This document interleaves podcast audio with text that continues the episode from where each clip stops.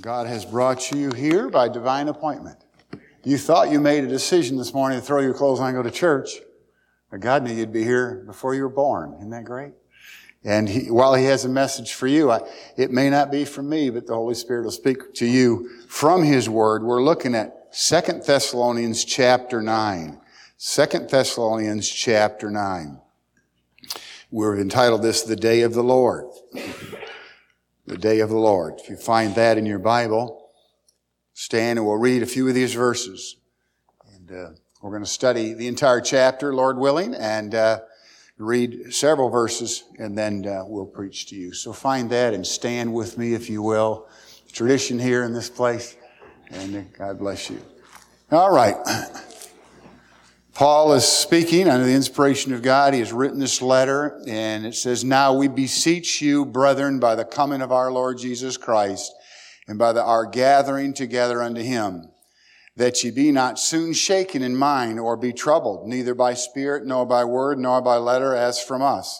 As that day of Christ is at hand, let no man deceive you by any means, for that day shall not come except there come a falling away first, and that man of sin be revealed, the son of perdition. God bless us. You take a look in your book for a walk in this world, that Lord, We'll glean and we'll listen and we'll apply things to our life today that you'd have us to apply to our lives. And that we'll be doers, not hearers. We know we're in the last days. We don't know when your son is coming. One day you'll send him and we'll be grateful. God, we thank you for being in control of this world and even our nation during these perilous times. Bless now in Jesus' name. Amen. Thank you. You may be seated. this city Thessalonica was named after Alexander the Great's daughter. He conquered the city and gave it a name. Thessalonica, was her name and gave her that name. It was a coastal city on the seacoast Mediterranean. It had, had about 70,000 people there. It was great for trade. There was a main road. People tra- could trade there by sea and by land. Uh, and Paul is now writing to encourage these believers. Remember in 1 Thessalonians, he wrote about the rapture and the day of the Lord. Well, they'd become confused by his writing. Nothing wrong with his writing, but like people sometimes get confused when they read the Word of God. And so he's writing another letter to clear up this confusion about the day of the Lord. And he says, I wrote this with my own hand in verse 17 of chapter 3. Sometimes he dictated letters. This one he wrote. And he says here in verse 1, we beseech you. He was with uh, Timothy and Silas, and Silas is often in your Bible called Silvanus. And so he's with uh, Silas and Timothy as he writes this letter to encourage. The church started in Acts 17 under great persecution. You remember the Jews came and they dragged uh, Jason out of the house and beat him, and that's that's how they accepted the church in this part of the world. And so here he is now. He's encouraging them uh, on this island, on this Greece mainland, excuse me, and he's encouraging them uh, to hang in there and not to get confused any longer or be confused about the day of the Lord. He says here in verse one, we beseech you. That's our word, encourage. He exhorts uh, by the coming of our Lord Jesus. And in this passage, there are three different Greek words that we find all uh, re- related to the word coming. We have the word para, parousia here, paris, you know, parachute. That's when he comes close to us. And then there's the word uh, uh, apocalypse, which means revealed, and that's in our text. And then epiphany. It talks about his brightness of his coming, the epiphany. And so several words here, all talking about Jesus coming. We'll get to all that in a moment. But he says, uh, and by, he says, the coming of our Lord and by our gathering together. And that word gathering is the Greek word synagogue. And that's how they gathered back in that day. Later, you'd find the word in, in many epistles, the word ecclesia or church gathered together. But they were still, remember, meeting in synagogues. They would go into synagogues, they'd preach the word, they'd be persecuted. They'd also start a church, like with Jason, and in houses. And so this is uh, uh, the, the mingling of these two things. Acts is a book that covers it so well. You have them meeting in synagogues and starting churches. You have the law, you have the grace. You have Jews and Gentiles. Now in Acts, they come together under the leadership of Paul. So he's, he's, he's encouraging them. He says, Don't be troubled. Don't be shaken in mind. You know, we need to gird up the loins of our mind today. If, if we're going to uh, just get all caught up in the news and what's going on in the world, we can be shaken in mind. We can become confused as to what's going on in our, world. In Matthew chapter 24, I'll turn there if you want to turn there with me. He tells them not to be troubled here. Then in Matthew 24, verse 6, he says the same thing in Matthew 24, 6. he says, And ye shall hear of wars and rumors of wars. See that ye be not troubled, for these things must come to pass, but the end is not yet. Now, when he wrote First Thessalonians, they thought that the Lord's coming was uh, already started, that the Lord was, you know, in the process of landing on the earth, setting up his kingdom, and they were confused. And many of them had quit their jobs. So he had to say, keep working, don't quit your jobs. He's not here yet. And we've been waiting for him for 2,000 years now. They thought he was going to come then. We think he's going to come now. They had a lot of persecution, a lot of things going on then. We're starting to see persecution in America even in regards to Christians. And we see all these wars, what's going on in Israel. Don't let that trouble you. While the end is near, the end is not here yet. We have to just wait on the Lord, and that means to actively serve the Lord as we wait for His coming. So he's writing this and he's, he's telling them several things have to happen before he comes to the earth. And we find here he says, let no man deceive you by any means, for that day shall not come except there be a falling away first. Now this Greek word here, you know it. The word falling away comes from a Greek, a Greek word apostate. And you know what an apostate is. It's somebody who teaches the wrong thing. He says there's going to be a falling away. What's happening in these last days? A falling away. Listen to some of the preaching and teaching and don't listen too much because you can be uh, led astray. But today there's a falling away from God and from His Word. There are groups that teach there's many ways to get to God. The Bible said there's one way. There are people who have different ideas about God that are not scriptural. It frustrates me even sometimes on Christian radio to hear things and I think, that's not scriptural. That bothers me. And the wars and what's going on in Israel bothers me, but we can't let it trouble us because the end is not here. We are getting close. And when it, when it gets near, we'll know because the next great event is that we're raptured out. So he says, so he says several things here. He said, uh, there's several things have to happen, and we'll mention three today in verses three to nine. He says, first of all, there's a falling away. People will just fall away. The apostate, the word's translated in your Bible, forsake. Fall away, forsake. It's the same word, apostate. And he says, second of all, we'll mention in a moment, the second thing that has to happen is that the, uh, uh, temple has to re- be rebuilt and, and the Antichrist has to be revealed. We'll talk about that in a minute. But look at here. It says, and that man of sin be revealed, the son of perdition. This is no different than the Antichrist uh, uh of, of the New Testament. It's no different than the sea beast of Revelation 13. It, it's the same as the scarlet beast of Revelation chapter 7. We know the Antichrist is going to come on the scene. And we know at Revelation 17, excuse me, we know it's going to happen. We know it's coming, but he's not here yet. You see, the Antichrist will not be revealed until we're raptured out. You can panic over all that, and you can panic over Israel and the wars there. God's going to protect Israel, and the battle of Armageddon may come very soon when the whole world rallies against her, but Jesus is going to step in. But we're gone before that. So why would we worry? And you oh, know, there's going to be global warming. Yes, it says in Revelation 16, the sun's going to scorch men. The ozone layer will probably be, probably break down, but we don't worry about that. We're raptured before all that. And that's in the Great Tribulation, the last three and a half years. So we know the Antichrist will be revealed, but not until we're gone. And I've had people over the years say, well, maybe Henry Kissinger was the Antichrist. well, Henry Kissinger ended up being pretty good to Israel. And then, of course, uh, you know, in the 40s, they thought Adolf Hitler was the Antichrist. And the Jews thought the man of sin, as the Old Testament talks about him, they thought maybe it was uh, Antiochus Epiphanes, a guy who was in that day and defiled the temple. They thought, well, this is the end because he defiled the temple. And, and, and, some have thought different things. I've heard Barack Obama was the Antichrist. I've heard so many different people uh, say different things, but they're all wrong because we will not know until after the rapture when he is revealed. So first of all, there's a falling away, an apostate. And then we find there's a, uh, the, the man of sin.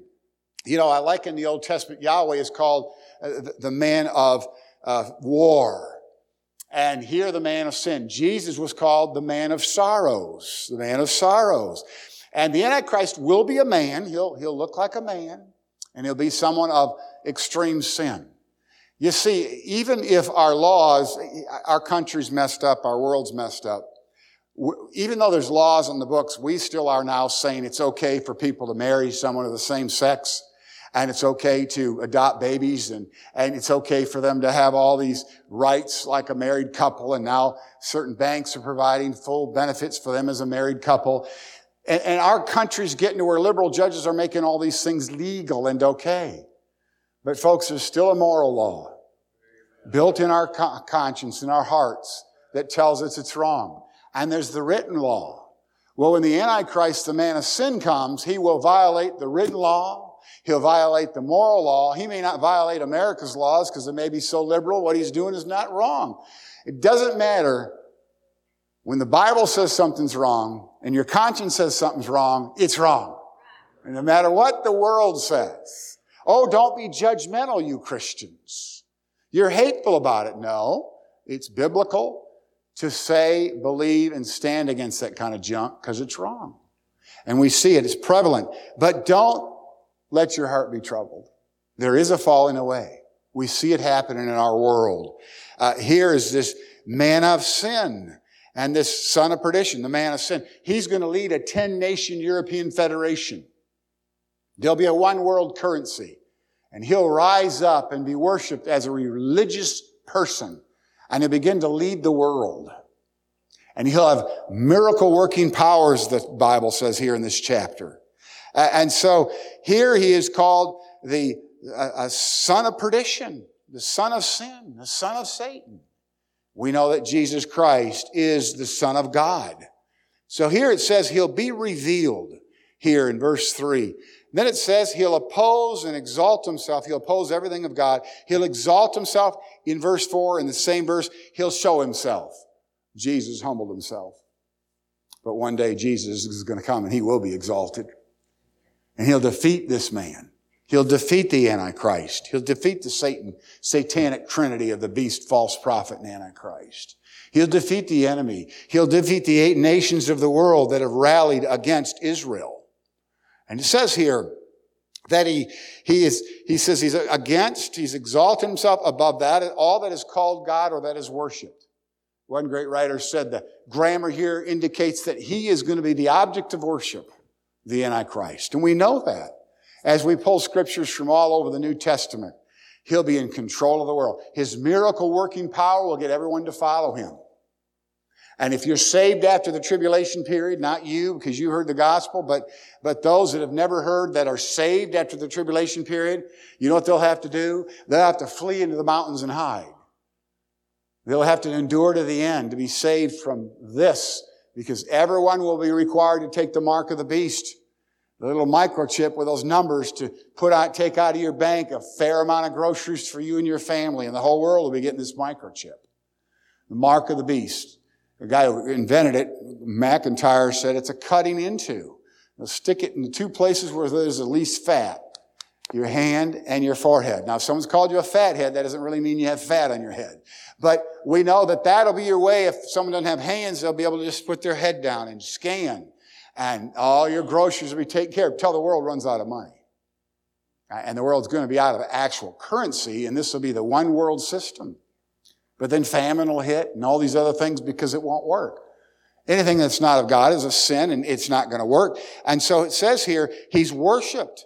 And then it says he sits in the temple as God. And this is really a reference to the most holy place. Here, this son of perdition, and we could, it's translated in your Bible, destruction and waste. This son of destruction and perdition will sit in the temple and be worshiped as he is, as, as though he's God. He'll make a covenant with Israel and say, I'll lead you. You've been waiting for Messiah. I'm, I'm going to lead you. I'm your Messiah. And Israel make a covenant. Then he'll break the covenant. He'll go into the temple, be worshiped, and then he'll offer a pig and filthy stuff and defile the temple. And that's called the abomination of desolation in the book of Daniel. So he'll do all that, get all the praise for himself. And the whole world will think, this is the one. This is, this is our spiritual leader. We've been waiting for him. It's sad to think about everybody following him, but that's what's going to happen. So we know the temple has to be rebuilt by the middle of the tribulation period for this to happen. It's got to be a temple. And, and all of a sudden we're going to hear maybe in our lifetimes, maybe prior, prior to the rapture or that happening, we may hear of the temple being constructed. We're going to go, wow, wow. It could be finished in the first three and a half years of the tribulation period, but it could be started today. And so we know all these things are unfolding and we see some things happening and we know that the abomination of desolation is going to take place. And so Paul is writing and he's saying, Here, here's what I want to clear up. Before the day of the Lord takes place, there will be an apostate falling away, which has happened. And there'll be a, a, a man of sin, an antichrist before the Lord comes back to the earth. So we're raptured.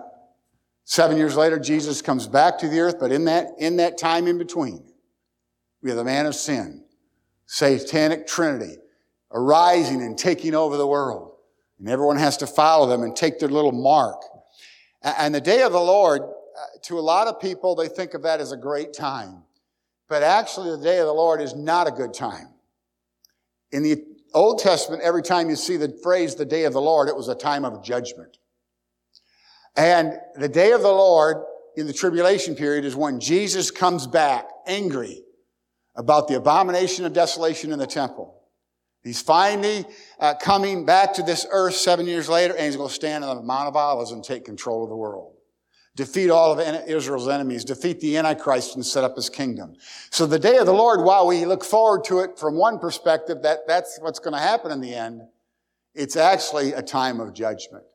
And so before that day of the Lord happens, you have the apostatism, a falling away. You have the rebuilding of the temple and you have the revelation of the Antichrist. And we pick up down, we're going to jump down and verse 8, and then shall that wicked be revealed, whom the Lord shall consume with the spirit of his mouth and shall destroy with the brightness of his coming. So here is the word epiphany, the brightness. So the Antichrist is going to come. The man of sin is going to come, set up his kingdom. Then the Lord's going to destroy him. But we think of all the things that have to happen before the Lord comes to the earth. And those are some of the things the apostatism and the rebuilding of the temple and the, falling away, the apostasy, the rebuilding of the temple, and the revelation of Jesus Christ. Now, verses 6 and 7, we want to mark a couple things because in verse 6, it says, And now ye know what withholdeth. Look down to verse 7. Or excuse me, verse, yeah, verse 7. For the mystery of iniquity doth already work, only he who now letteth. You see the word withholdeth? And the word letteth, same word in the Greek. It, it, it, can be translated many ways. One of the ways it can be translated is, is someone who restrains. And it says here that this person who restrains has to be taken out of the way before, uh, before the Antichrist has his way on the earth. Who do you suppose that is? Well, most scholars believe this is the Holy Spirit. Now you say, Pastor, I thought you said the Trinity is uh, omnipresent, that the Father, Son, and the Spirit are everywhere. They are. But remember, Jesus said, I'm going to go away and send another comforter. We know Jesus physically went to sit next to the Father, but he's still here. He still dwells in our hearts. We know the Holy Spirit dwells in our hearts. But when you take all the temples, Christians, out of this world, and there's no one indwelt by the Holy Spirit. And then the Holy Spirit who holds back sin steps out of the way and allows sin to take its natural course. That's what happens. You see, the Holy Spirit is one of the reasons this world isn't worse than it is. He hinders Satan from fulfilling all he wants to fulfill. He's got plenty of angels that work for God, and, and that is what's hindering the world from going to hell faster than it is now. I mean, you take the Spirit out of the way, and you take Christians out of here, the world's going to attack Israel, and America's not going to help. So here, that wicked one, and I add the word one, be revealed, and the Lord will deal with him. Verse 9, even him whose coming is after the working of Satan. So he's just like Satan. He does the same thing that Satan does. With power and signs and lying. Uh, excuse me, he does just like the Lord. Just like Jesus with his supernatural power that he has. And signs and wonders. Signs point to something. The word wonders means something that amazes you. So you have signs and wonders, amazing things that point to, to Satan and he's, he's doing these things. And the Lord's going to come with that same power and defeat him because God's power is much greater. But it says the spirit of Antichrist already exists. Look at here in verse 7. Um, it says in verse 7, the mystery of iniquity doth already work. The spirit of Antichrist is already here. Turn your television on and listen to media. All shows are about the end times. I mean, you know, there's so many shows and so many false teachings on television shows and in the media. You just can't miss the, the mystery. You can't miss the spirit of the Antichrist, the mystery of iniquity. You can't, it's hard to miss it if you're in your Bible. Everything's anti-God. Everything's anti-family. Everything's pro, pro, uh, you know, gay marriage and pro this and pro that. And, you know, I'm not going to be ashamed of who I am and the way God made me. I, I did have privilege. I was raised in a Christian home, and that's privilege. And my dad worked hard and taught me to work hard. And I'm not going to be ashamed of who I am. We, we have things in our world that are going on that are wrong, sinful. We don't take part in either side of that. We love people not because of what they look like, because of who they are. By the same token, we're not going to apologize for taking a stand for the Lord Jesus Christ. And so the Spirit is here though. You can hear it. Every, every movie, and I think of all this sci-fi stuff about, you know, Martians and all this. It's all a preparation tactic of the, the devil to program people so that after the rapture they have an answer. Where are all these, where are all these people? Where'd they go? Well, there's obviously life on another planet. Martians came to get them. And they're gone. They just disappeared. They have to have an answer because what's it going to be like when a, a Christian's flying an airplane, all of a sudden he's gone and the co-pilot's going into complete panic. Where did he go? And he has to jump over and land the plane. And the cars along the interstate that are traveling at 70 and the Lord takes them up. And they're going to have all these wrecks and they're going to go to cars and say, there's no one in this car. There's clothes laying there. There was someone in this car. Where'd they go? And they have to have an answer. And so the devil's going to provide them all kinds of answers. That's what he does. He, he's the master of manipulation. And he's going to just totally confuse everything. But Satan, I mean, the Holy Spirit's got to step out of the way for all that to happen. And we have to be raptured. So the revelation of the Antichrist has to take place. Now look at verses 10 to 12. I love verse 10. It says, and with all deceivableness of unrighteousness in them that perish because they receive not the love of the truth that they might be saved. Isn't that sad? A great, great verse. I said, I love this verse. I love these next three, I should say. But these people had an opportunity to receive the love of God, to be saved. And they don't do it. They don't receive the love of God. And, and, so clearly they've received not the love of God. Clearly they believe not. Verse 12 says that they might all be damned who believe not. Do you know if, if you don't believe, you're going to be damned? You're going to go to hell if you don't believe. That's what the Bible teaches. And so we see here, they believe not and, and they received not and they had pleasure in unrighteousness, verse 12 says. And so there's such a following of evil right now. The whole world is following the devil except for God's children. Everybody's following the devil. All the world leaders are. Well, if you're not, if you're not a child of God, there's only one alternative. You're a child of the devil. You can't be both. And if you haven't been born again, you're following Satan. Even though you may think, well, I'm a religious person and I believe in God, you're still a child of the devil if you hadn't been born again. But as many as received him, to them gave he power to become the sons of God. Even to them that believe in his name. So we have to be born again. And so we see all this happening. And then the, the verse 11, look at this verse. And for this cause, God shall send them strong delusion that they believe a lie. People who don't receive Jesus, people who don't get saved, will believe a lie. And that's why I tell people I don't believe that there's going to be a second chance after the rapture for those that have had an opportunity. Jesus said, Woe unto you, Chorazin and Bethsaida. You had miracles, you had me, you've seen all this. It'd be better for you to have been from Sodom and Gomorrah than from the Bible Belt and see what I did and reject me. And here it says, after the rapture, when the enemy comes and sets up his kingdom, what's going to happen? All the people of the world are going to believe the lie. You say, Pastor, some get saved, some do. They have to run and flee, as I said, to avoid being decapitated.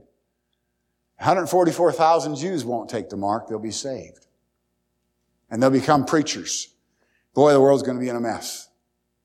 It's going to be in a mess. But Paul says here, we don't need to worry. However, you're not saved, you better worry. Because you'll be left behind. And your fate will be sealed and you'll take that mark because you're going to want groceries. So if you're not saved, you need to be. You need to be. And, the mark of the beast is going to be here. We're not, but to get the limited amount of groceries that will be left, you have to have the mark. You know all that's going to happen. And so my challenge to you today is to be saved. You're not saved, you're damned. If you're not a child of God, you're a child of the devil. There's no in between. Had a friend used to believe in purgatory. I said, show, show me in the Bible. Well, I can't really show you in the Bible. I said, that's because it doesn't exist. You're, when you're absent from the Lord, or absent from the body, you're either present with the Lord or present with the devil. There's no in between. There's no place you can wait and hope somebody else redeems you. The redemption was paid at Calvary once for all. I love this story here that I picked up this week. A guy by the name of Rudy, excuse me, Ruby Hamilton, a businesswoman in her 50s, was stunned at the loss of her husband of 32 years. He was killed in a car accident. She got more and more dis, dis, disappointed and, and, and stressed because she had prayed for him and all of a sudden he's, he's gone. She had become a follower of Christ as a young person and prayed for her husband who never became a Christian. And she just finally got to the point in her prayer life where she had come to the point of peace where God finally gave her some peace after his passing. But she wasn't living for God because she's so distraught. She had peace finally, but you know, losing her husband and she had prayed for his salvation all these years. And he, she thought, well, he just went to hell. And nothing made sense to her. A guy by the name of Roger Simmons was hitchhiking. He just got out of the military. And uh, a gentleman picked him up in a fancy car, nice Cadillac. And he got in the car and he began in, in a few moments to witness to the driver. And they were going down the road, going towards Chicago. And he thought, well, you know, uh, he's going to kick me out because he pulled off the road. And he's telling him, you know, he needs to pray to be saved. He pulled off the road. And he said, I'd like to pray and be saved. And he was startled as he led this elderly and middle-aged man, not elderly man, to the Lord. And he gave him a ride all the way to Chicago. He never saw him again. But years later, he was going back to Chicago. He'd moved on in his life going back to Chicago, and he thought, well, I'll look him up. I'll look this Mr. Hamilton up. So he looked up Hamilton Enterprises and went to Hamilton Enterprises to meet this guy that he had led to the Lord all these years ago. When he got there, the secretary said, well, you can't see Mr. Hamilton, but you can see Mrs. Hamilton. He was puzzled, went in to see this gentleman's wife, said, well, I really came to see your husband. She said, oh, my husband's deceased. She said, he is? She said, yes. He said, well, I met your husband on May 7 five years ago when I was discharged from military, and she began to look startled May 7.